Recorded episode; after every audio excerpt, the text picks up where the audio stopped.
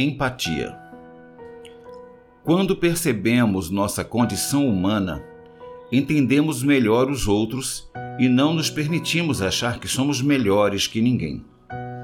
A empatia é um dos pilares da inteligência emocional e tem relativa significância quando o assunto é autocontrole. Desenvolver a empatia facilitará o seu treino de controlar a si mesmo.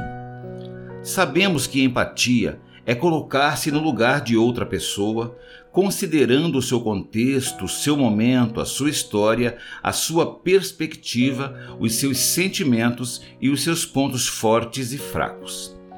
É perceber as emoções e os sentimentos de outros indivíduos com base em uma análise detalhada, racional e generosa.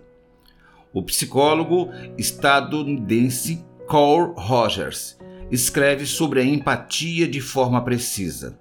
Ser empático é ver o mundo com os olhos do outro e não ver o nosso mundo refletido nos olhos dele.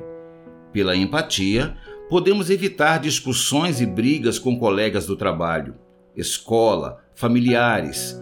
Compreender as diferenças de cada ser humano com quem nos relacionamos nos ajuda a viver melhor. Utilize a empatia sem criar expectativas e não vise nada em troca. Faça o seu melhor, independentemente se haverá reciprocidade de suas ações. Perceba que ter empatia requer de nós um exercício constante de decisão consciente, a fim de frear o nosso ímpeto de julgar o outro uma vez que, quando nos colocamos no lugar de alguém, a tendência é que mudemos a nossa opinião sobre o outro, sobre um ato decidido pelo outro ou até de não devolver na mesma moeda a ofensa recebida. Ao invés de explodirmos em determinados momentos tensos e estressantes, podemos aplicar o exercício da empatia e isso sensibilizará a nossa reação.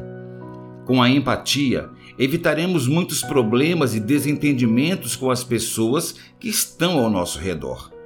Treine e pratique a empatia para que o seu autocontrole seja aprimorado, visando a uma vida melhor e mais feliz.